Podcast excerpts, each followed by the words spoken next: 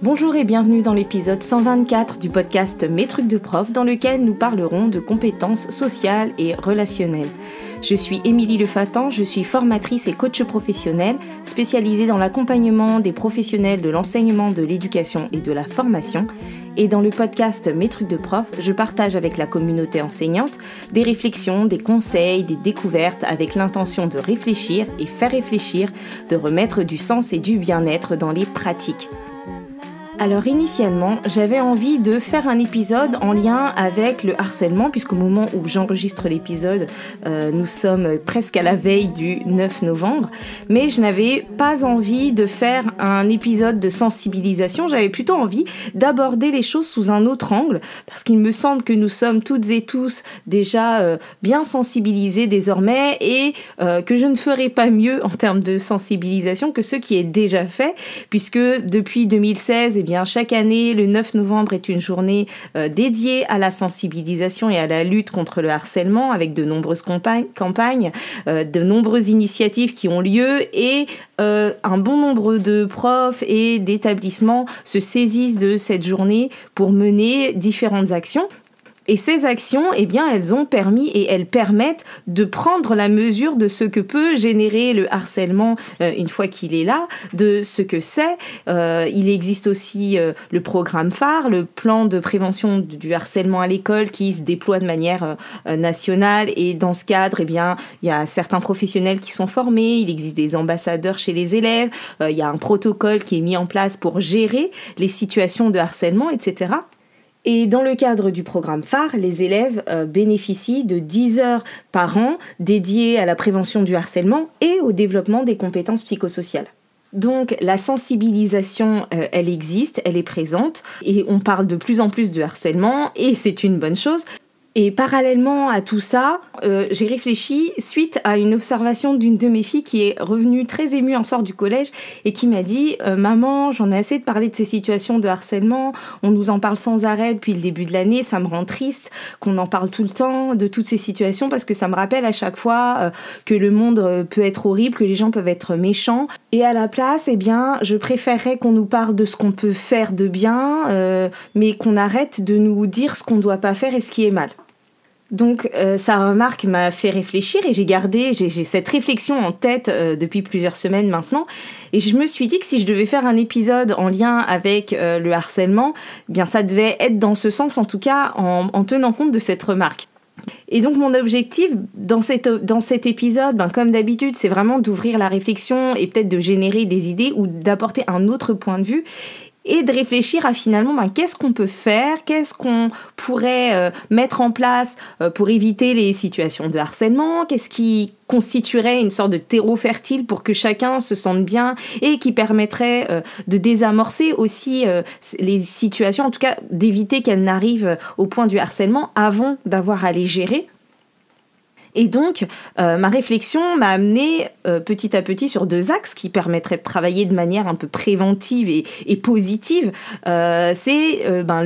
l'axe du climat scolaire et l'axe des compétences psychosociales que je traite pas mal dans, dans mes podcasts. Et je me suis dit que ben, si on compare finalement euh, tout ça à du jardinage, pour rester dans la métaphore du terreau, euh, on pourrait peut-être se dire que le climat,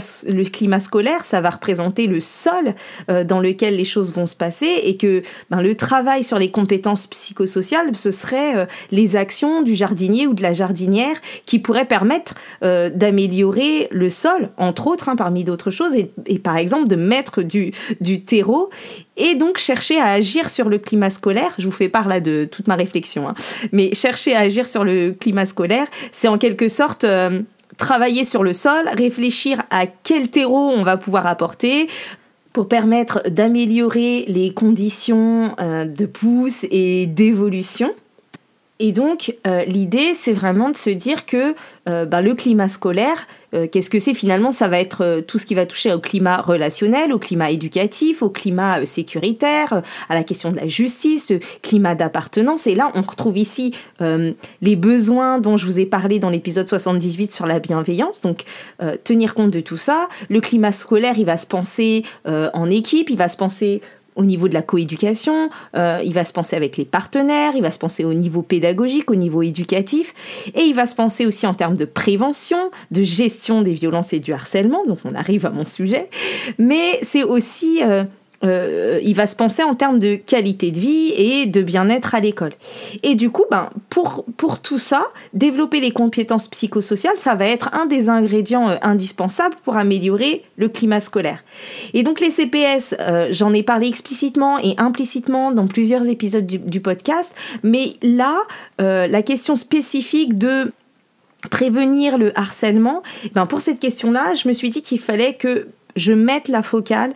dans mon épisode euh, sur les compétences sociales et relationnelles parce que c'est en développant ces compétences-là que nous outillerons les élèves pour pouvoir faire face à certaines situations, mais également pour pouvoir agir euh, de manière vertueuse en fait sur les différentes relations et sur euh, les différentes situations relationnelles qu'ils vont rencontrer. Donc développer ces compétences sociales et relationnelles, ça va pas seulement finalement concerner les élèves, mais ça va aussi également concerner euh, euh, tous les adultes qui gravitent autour d'eux, puisque rappelez-vous que les CPS euh, se développent tout au long de notre vie et que nous, adultes, nous ne sommes pas toujours mieux équipés que nos élèves en la matière, et notamment et notamment en ce qui concerne les compétences relationnelles, et c'est donc l'objet de cet épisode. Avant d'aller plus loin, je voudrais juste rappeler ce que vous pouvez aller écouter plus en détail dans l'épisode 42. Euh, c'est le fait que les CPS, les compétences psychosociales, elles se travaillent et elles s'enseignent euh, de trois façons. La première, c'est en situation, c'est-à-dire quand un événement survient et qu'on doit utiliser, mobiliser euh, les compétences psychosociales. La deuxième façon, c'est de manière transversale au sein des différentes disciplines, parce qu'on les mobilise dans toutes les disciplines. Et euh, la troisième façon, c'est qu'elles s'enseignent de façon explicite, c'est-à-dire qu'on doit euh, aussi parfois y consacrer des séances dédiées dont elles seront euh, l'objet d'apprentissage. Donc pas de manière descendante, mais vraiment un apprentissage qui va être actif et expérientiel. Donc ça, c'est de manière générale pour les compétences psychosociales et il en est évidemment de même pour les compétences euh, relationnelles, pour les compétences sociales. Parfois, on les mobilise ben, en situation et euh, il, ne faut surtout pas oublier du coup de les nommer, de les convoquer, de faire un point sur celles qu'on a utilisées, sur celles qu'on a développées. C'est ce qu'on ne fait pas toujours. Parfois, on va les développer ben, au travers des différentes disciplines, par exemple euh, lors des travaux de groupe ou de différentes interactions, on va euh, mobiliser les compétences euh, sociales. Et puis parfois, il va être nécessaire de pouvoir y consacrer des séances d'apprentissage. Et c'est souvent ce qu'il manque ou ce qu'on ne fait pas forcément, c'est de travailler vraiment ces compétences-là et déjà commencer par les identifier. Et vraiment, ce dernier point est encore plus important pour les compétences relationnelles et les compétences sociales parce que si on regarde bien, on a parfois tendance à attendre un certain niveau de maîtrise de ces compétences euh, des élèves sans prendre le temps de les enseigner et sans comment on peut les aider à les développer. On attend qu'ils les aient déjà. Et s'il y a une prise de conscience à avoir euh, dans cet épisode, c'est vraiment celle-ci, c'est de se dire que nous ne pouvons pas simplement attendre que les élèves aient déjà des compétences euh, sociales et des compétences relationnelles et qu'ils les développent euh, tout seuls juste par l'expérience. Donc, Qu'est-ce qu'il y a derrière les compétences sociales et relationnelles? Les compétences sociales, en fait, elles reposent sur trois axes. D'abord, communiquer de façon euh, constructive, ensuite, développer des relations constructives et euh, pouvoir résoudre des euh, difficultés. Et donc derrière ça, c'est l'idée de pouvoir faire face aux difficultés relationnelles qu'on rencontre, notamment les conflits, et l'idée n'est pas d'éviter les conflits, mais vraiment de savoir ben, comment réagir, comment les gérer pour qu'ils aient une issue euh, euh, favorable, pour qu'ils aient une issue qui fasse avancer tout le monde, qui fasse avancer la relation et qui fasse avancer tout court. Et donc ces, ces trois euh, axes, c'est pas moi qui les ai inventés, hein, c'est ceux qui sont donnés par l'OMS pour préciser ce qu'il y a derrière les compétences euh, sociales et vous entendez qu'il y a cette idée de constructive, de communiquer de façon constructive et développer des relations constructives qui revient. Et constructive, ça veut vraiment dire euh, créateur, c'est-à-dire qui va aboutir à des résultats positifs. C'est communiquer pour obtenir des résultats positifs, développer ses relations pour qu'elles soient euh, positives pour soi et que ça qu'on puisse avancer. Et ça, c'est important de l'avoir de l'avoir en tête. Donc, ce qu'on veut, c'est amener les élèves à pouvoir communiquer de façon adaptée dans toutes les situations et pas seulement être poli envers les adultes et pas seulement ne pas dire de grossièreté, c'est vraiment euh, la communication dans son ensemble, de pouvoir euh, dire les choses, de savoir quand les dire, de savoir comment les dire, à qui les dire. Et donc du point de vue de l'élève, ça va nécessiter de savoir euh, s'adapter en fonction de son interlocuteur, du moment, etc. Donc ça va nécessiter un peu de, de, de flexibilité ça va nécessiter aussi de savoir euh, patienter parfois, euh, de pouvoir euh, différer, de pouvoir écouter, de pouvoir aussi comprendre ce qui se passe pour l'autre. Et donc là, on va aller vers de l'empathie. Et du point de vue ben, de l'adulte, euh, ça va nécessiter aussi de savoir créer les espaces propices au dialogue, de pouvoir écouter aussi les élèves, d'être en mesure d'entendre et d'être patient aussi pour permettre aux élèves euh, de développer ces compétences-là. Donc, euh, au final, les compétences, les sous-compétences même qui seraient à développer pour atteindre les trois axes qu'il y a derrière les compétences sociales, ça serait vraiment de développer la communication pour permettre aux élèves d'apprendre à communiquer efficacement, de pouvoir dire les choses de la bonne façon, pouvoir expliquer, pouvoir raconter, pouvoir exprimer ses émotions, pouvoir donner son avis, donner son point de vue, mais aussi quelque chose qui est important, c'est aussi de d'oser dire les choses, que ce soit oser dire les choses à ses pairs, oser dire les choses à ses profs, oser dire les choses devant un groupe, etc. Donc là, vous voyez se dessiner plein d'autres petites compétences et peut-être plein de petites situations de travail qui pourraient euh, vous inspirer. C'est donc communiquer efficacement, c'est aussi être habile dans ses relations interpersonnelles, donc pouvoir aller vers les autres, mais pouvoir aussi euh, dire non, dire stop. Euh, c'est aussi euh, savoir s'entraider, savoir soutenir les autres, savoir se soutenir, et puis avoir de l'empathie, et avoir de l'empathie, c'est à la fois de l'empathie émotionnelle, c'est-à-dire euh, euh, quelles émotions moi je vais pouvoir ressentir par rapport à ce que je perçois des émotions de l'autre et donc euh, réussir à être en empathie au niveau des émotions. Et il y a également l'empathie cognitive qui va être la capacité à adopter le point de vue de quelqu'un d'autre, à se mettre à sa place et à comprendre comment l'autre voit les choses. Et là, c'est deux choses qui, qui peuvent être concomitamment travaillées. Donc la question à se poser euh, quand on veut enseigner les compétences sociales à nos, à nos élèves, c'est vraiment de se dire, en fonction du public auquel vous enseignez, de leur âge, de leur niveau, en fonction de ce que vous enseignez, c'est vraiment de vous dire comment et à quelles occasions je peux permettre à mes élèves de développer leurs compétences relationnelles. Quand et comment je leur apprends à mieux communiquer,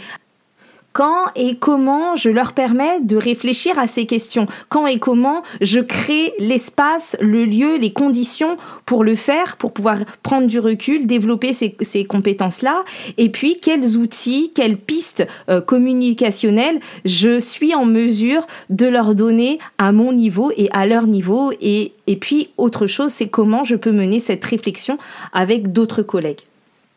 Donc maintenant, je vais essayer de vous donner quelques pistes qui peuvent euh, peut-être vous inspirer pour imaginer des choses dans le cadre du développement de ces compétences-là.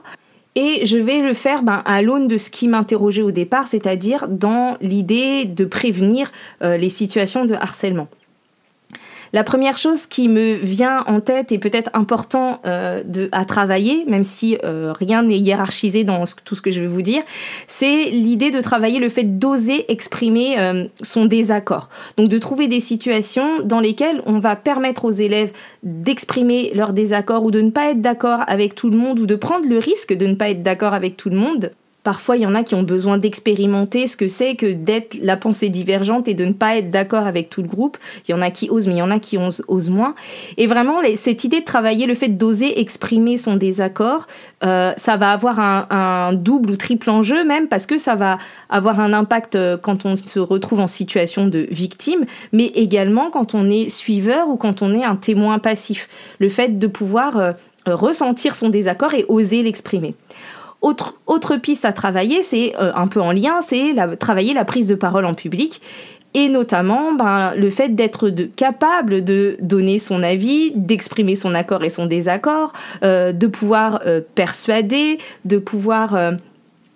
dire ce qu'on a à dire, s'exprimer de manière publique. Ça, c'est un autre aspect qui va, ben, par rapport à tout ce que je vous ai expliqué tout à l'heure, avoir un impact à terme sur les relations.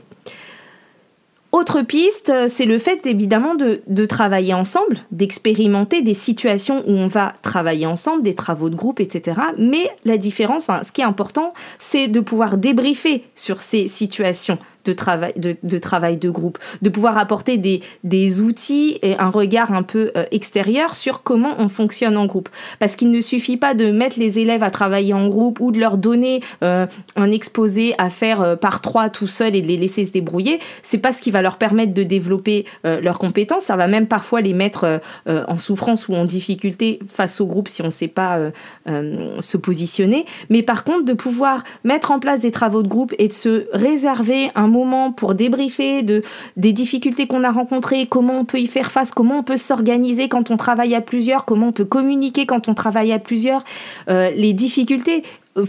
qu'on ressent d'ailleurs encore quand on est adulte euh, à travailler à plusieurs. Donc ça, il y a vraiment un enjeu et c'est là qu'il est l'enseignement de la compétence psychosociale. C'est là qu'est la différence entre je les mets en situation de travailler à plusieurs et j'enseigne euh, le fait de travailler à plusieurs. Donc le temps de débrief, quel que soit ce que vous fassiez d'ailleurs euh, quand vous travaillez les compétences psychosociales, le temps de débrief, d'analyse de l'activité euh, et le retour sur ces compétences-là est hyper important. Autre piste, c'est le fait d'avoir des temps de régulation, des temps pour débriefer, pour réfléchir collectivement, de créer des espaces de discussion au niveau euh, collectif et de pouvoir réguler les choses avant que les nœuds, euh, les nœuds se, se, fassent et avant qu'il y ait des tensions euh, irréversibles. Donc créer des temps de régulation hebdomadaires ou quotidiens selon le niveau de vos élèves va permettre de pouvoir ben, parler des différentes situations, parfois le faire aussi à distance parce qu'il y a une différence entre créer un temps de régulation et pouvoir parler des choses à un moment donné et gérer les choses à chaud. Donc quand on a un temps de régulation institutionnalisé euh, chaque semaine, par exemple, on sait que les choses, à moins qu'il y ait quelque chose qui se soit passé juste avant ce temps-là, euh, ça permet de revenir aussi sur des situations un peu plus à froid et parfois de pouvoir ben, reparler du cadre, des règles, euh, de ce qu'on a ressenti, de ce qu'on peut faire, comment on peut agir, comment on peut faire la prochaine fois. Et donc ces temps, ils sont importants à, à, créer et on peut les créer de plein de façons. on peut utiliser au collège, par exemple, l'heure de vie de classe on peut prévoir à l'emploi du temps ces temps, euh, même s'ils ne sont pas très longs, mais voilà, des temps de régulation où on peut réajuster les choses. Ça, c'est important, tant dans la classe que dans une équipe d'ailleurs. Euh, on peut aussi travailler le fait d'apprendre à poser ses limites et à accepter celles des autres. Il y a plein de petits jeux qui peuvent être faits dans ce sens-là. Et en plus, au niveau émotionnel, que ce soit quand on est celui ou celle qui pose ses limites ou celui ou celle qui reçoit la limite de l'autre, il se passe plein de choses au niveau émotionnel sur lesquels il est important de mettre des mots et qu'on peut euh, travailler, qu'on peut mettre en mots et dire ben oui, c'est pas facile de recevoir un non et parfois c'est pas facile aussi de dire non. Mais pourtant, euh, euh, ça se travaille et ça s'apprend. Autre piste, c'est l'idée d'apprendre à se connaître et à se découvrir les uns les autres au sein d'une classe pour créer euh, plus de connaissances euh, de, des uns et des autres, mais aussi euh, un esprit, un, sentiment d'appartenance. On peut travailler sur les forces de caractère et tout ça, enfin le fait de, de, se connaître, tout comme le fait de travailler les uns avec les autres, ça va créer des liens et des connaissances interpersonnelles qui feront que certaines choses seront gérées différemment quand elles arriveront. Ensuite, euh, on peut aussi travailler sur le fait de décrypter les phénomènes de groupe, d'expérimenter différentes attitudes, de pouvoir euh, parler de la peur qu'on va ressentir dans certaines situations, la difficulté à s'opposer qui revient, euh, comment on se sent. On peut aussi étudier par exemple tous les phénomènes de rumeur et ça, ce sont des entrées qui vont nous permettre ensuite de débriefer et d'imaginer comment on peut réagir, qu'est-ce qui se passe, qu'on peut ressentir et à partir de ce type de situation-là, on va aller vers l'empathie, on va aller vers l'expression euh, de, soi, de ses limites, etc., de ses émotions. Donc voilà, ça c'est une, ficelle à tirer. Autre ficelle à tirer pour travailler euh, sur les compétences sociales, c'est euh, de travailler sur la médiation, c'est-à-dire de réfléchir avec les élèves à comment on peut réagir quand on est témoin d'un conflit. Je ne parle pas encore là même de harcèlement, hein, juste d'un conflit, comment on peut se positionner en cas de divergence ou quand on est témoin de quelque chose qui ne convient pas forcément. Et il y a tout un tas d'écrits, de, de, littérature autour de la médiation, mais la piste de la médiation, c'est aussi quelque chose qu'on peut travailler. Euh, chercher des solutions ensemble, s'engager ensemble dans les projets et euh, favoriser l'entraide. Ça, c'est une autre piste et à laquelle on peut réfléchir soit en tant qu'enseignant, c'est-à-dire comment dans ma classe je permets ou je favorise l'entraide entre les élèves et comment ça s'organise et comment on peut euh, le faire davantage et comment je peux impliquer les élèves là-dedans. Donc la piste de l'entraide, c'est une autre piste à exploiter. On pourrait également, euh, dans le cadre du travail sur euh, les, règles de vie, sur les valeurs, etc., réfléchir ensemble aussi à une sorte d'éthique de classe. Euh, qu'est-ce qui est éthique dans notre classe? Quelles sont les valeurs de la classe? Comment on, se positionne? Et là, c'est encore un cran plus loin que le fait de juste travailler sur les règles de vie on n'est pas juste en train de dire ce qui est permis et ce qui n'est pas permis, on est vraiment en train de réfléchir euh, à ce qui est éthique et ce qui ne l'est pas, et quelles sont les valeurs et comment on les incarne et comment on, les respecte, etc. Dans la continuité de euh, cette idée-là, il y a aussi tout ce qui va concerner le développement de l'esprit critique. Je vous en parlais dans l'épisode 89 avec Hélène Mulot qui est coach et professeur euh, documentaliste. Donc tout ce qui va permettre de développer l'esprit critique, puisque on disait qu'un des axes était aussi de pouvoir résoudre des difficultés relationnelles. Et pour pouvoir ben, bien résoudre certaines difficultés, on a besoin de pouvoir mobiliser son esprit critique et son esprit euh, d'analyse et donc de mobiliser les compétences cognitives. Donc tout ce qui va euh, permettre de travailler cela est intéressant. Et si on resitue et on recadre par rapport euh, à notre histoire de harcèlement, eh bien peut-être que tout ce qui va être des débats sur certaines situations, euh, sur comment on pourrait réagir et voir les choses autrement sur des situations qui ne concernent pas forcément directement les élèves mais qui pourraient rencontrer, est intéressant à traiter pour développer encore une fois ces compétences sociales. On a également parlé de l'empathie et l'empathie, c'est donc travailler sa capacité à la fois à prendre euh, un autre point de vue que le sien et aussi euh, à gérer ses émotions en fonction de ce qu'on lit euh, dans les émotions de l'autre personne, donc comprendre les émotions de l'autre. C'est pas toujours évident de le faire à chaud et en général quand on en arrive à une situation de harcèlement, c'est qu'il y a eu un défaut aussi à ce niveau-là, on n'a pas été capable de faire preuve d'empathie avec la personne en face, mais par contre c'est quelque chose qui peut se travailler de bien des manières et notamment ben, euh, par le biais euh, de la littérature, par le biais de mise en situation, de, de débats aussi, mais pourquoi pas de production on pourrait très bien euh, donner un script de situation euh, vécue, de harcèlement ou de conflit, et de demander aux élèves de euh, rédiger un texte en prenant le point de vue de telle ou telle personne euh, et de pouvoir travailler là-dessus, réfléchir à ça, réfléchir aux émotions ressenties, euh, aux possibilités euh, de réaction, comment ces personnes pourraient réagir, quelles seraient les conséquences de ces réactions-là, comment on pourrait faire autrement. Donc à travers tout un tas d'activités, on peut travailler cette empathie émotionnelle et cette empathie cognitive. Et donc, euh, de manière concomitante à l'empathie, on va pouvoir aussi travailler l'écoute, le fait de savoir écouter l'autre, de savoir écouter sans répondre, sans réagir, d'écouter jusqu'au bout, euh, sans interpréter les, réactions euh, de l'autre. Et parfois, c'est difficile pour nous adultes aussi, même dans la résolution de conflits, de pouvoir juste écouter l'autre. C'est pas toujours évident. Donc, écouter ce que dit une autre personne sans réagir, juste en écoutant, ça peut être un exercice tout simple d'écoute, mais parfois assez puissant. Et puis autre chose qui a un impact sur les relations, euh, notamment au niveau du collège, c'est la question de, des stéréotypes, que ce soit les stéréotypes liés au genre ou les stéréotypes liés à l'appartenance physique. Et donc le fait de travailler sur la question des libertés individuelles, des choix, euh, de l'acceptation de la différence et, travailler aussi sur euh, la question du jugement, comment je peux accepter ce, qui, ce qui ne me parle pas, ce qui est différent de ce que je pense, etc ça a un lien direct sur les relations. Et donc évidemment, on le fait à plein d'occasions, mais là, ce qui diffère, c'est vraiment de se dire, je le fais en pointant le fait que ce soit une compétence et que je puisse la travailler. Autre chose à travailler pour développer les compétences sociales, c'est le fait de travailler euh, dans le cadre des échanges notamment la patience, la gestion du stress et de ses émotions. C'est-à-dire de pouvoir réfléchir avec les élèves à ce qu'ils peuvent mettre en place pour essayer de garder leur calme, de patienter euh, pour pouvoir dire ce qu'ils ont à dire euh, dans, dans certains moments de conflit par exemple, pour pouvoir rester dans l'écoute de l'autre, de pouvoir euh, ressentir leurs émotions et essayer de les réguler, de les gérer en tout cas, ou d'en différer l'expression pour permettre de redescendre et de calmer euh, sa colère, son agacement, etc. Donc là, on retrouve en plus un lien avec les compétences euh, émotionnelles.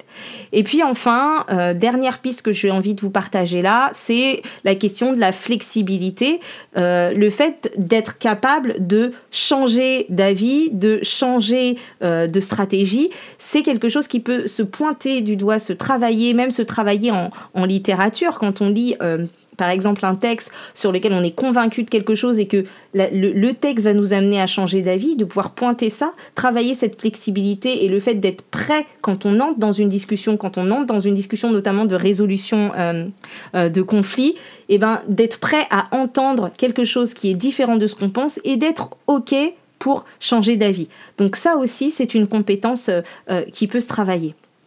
Voilà.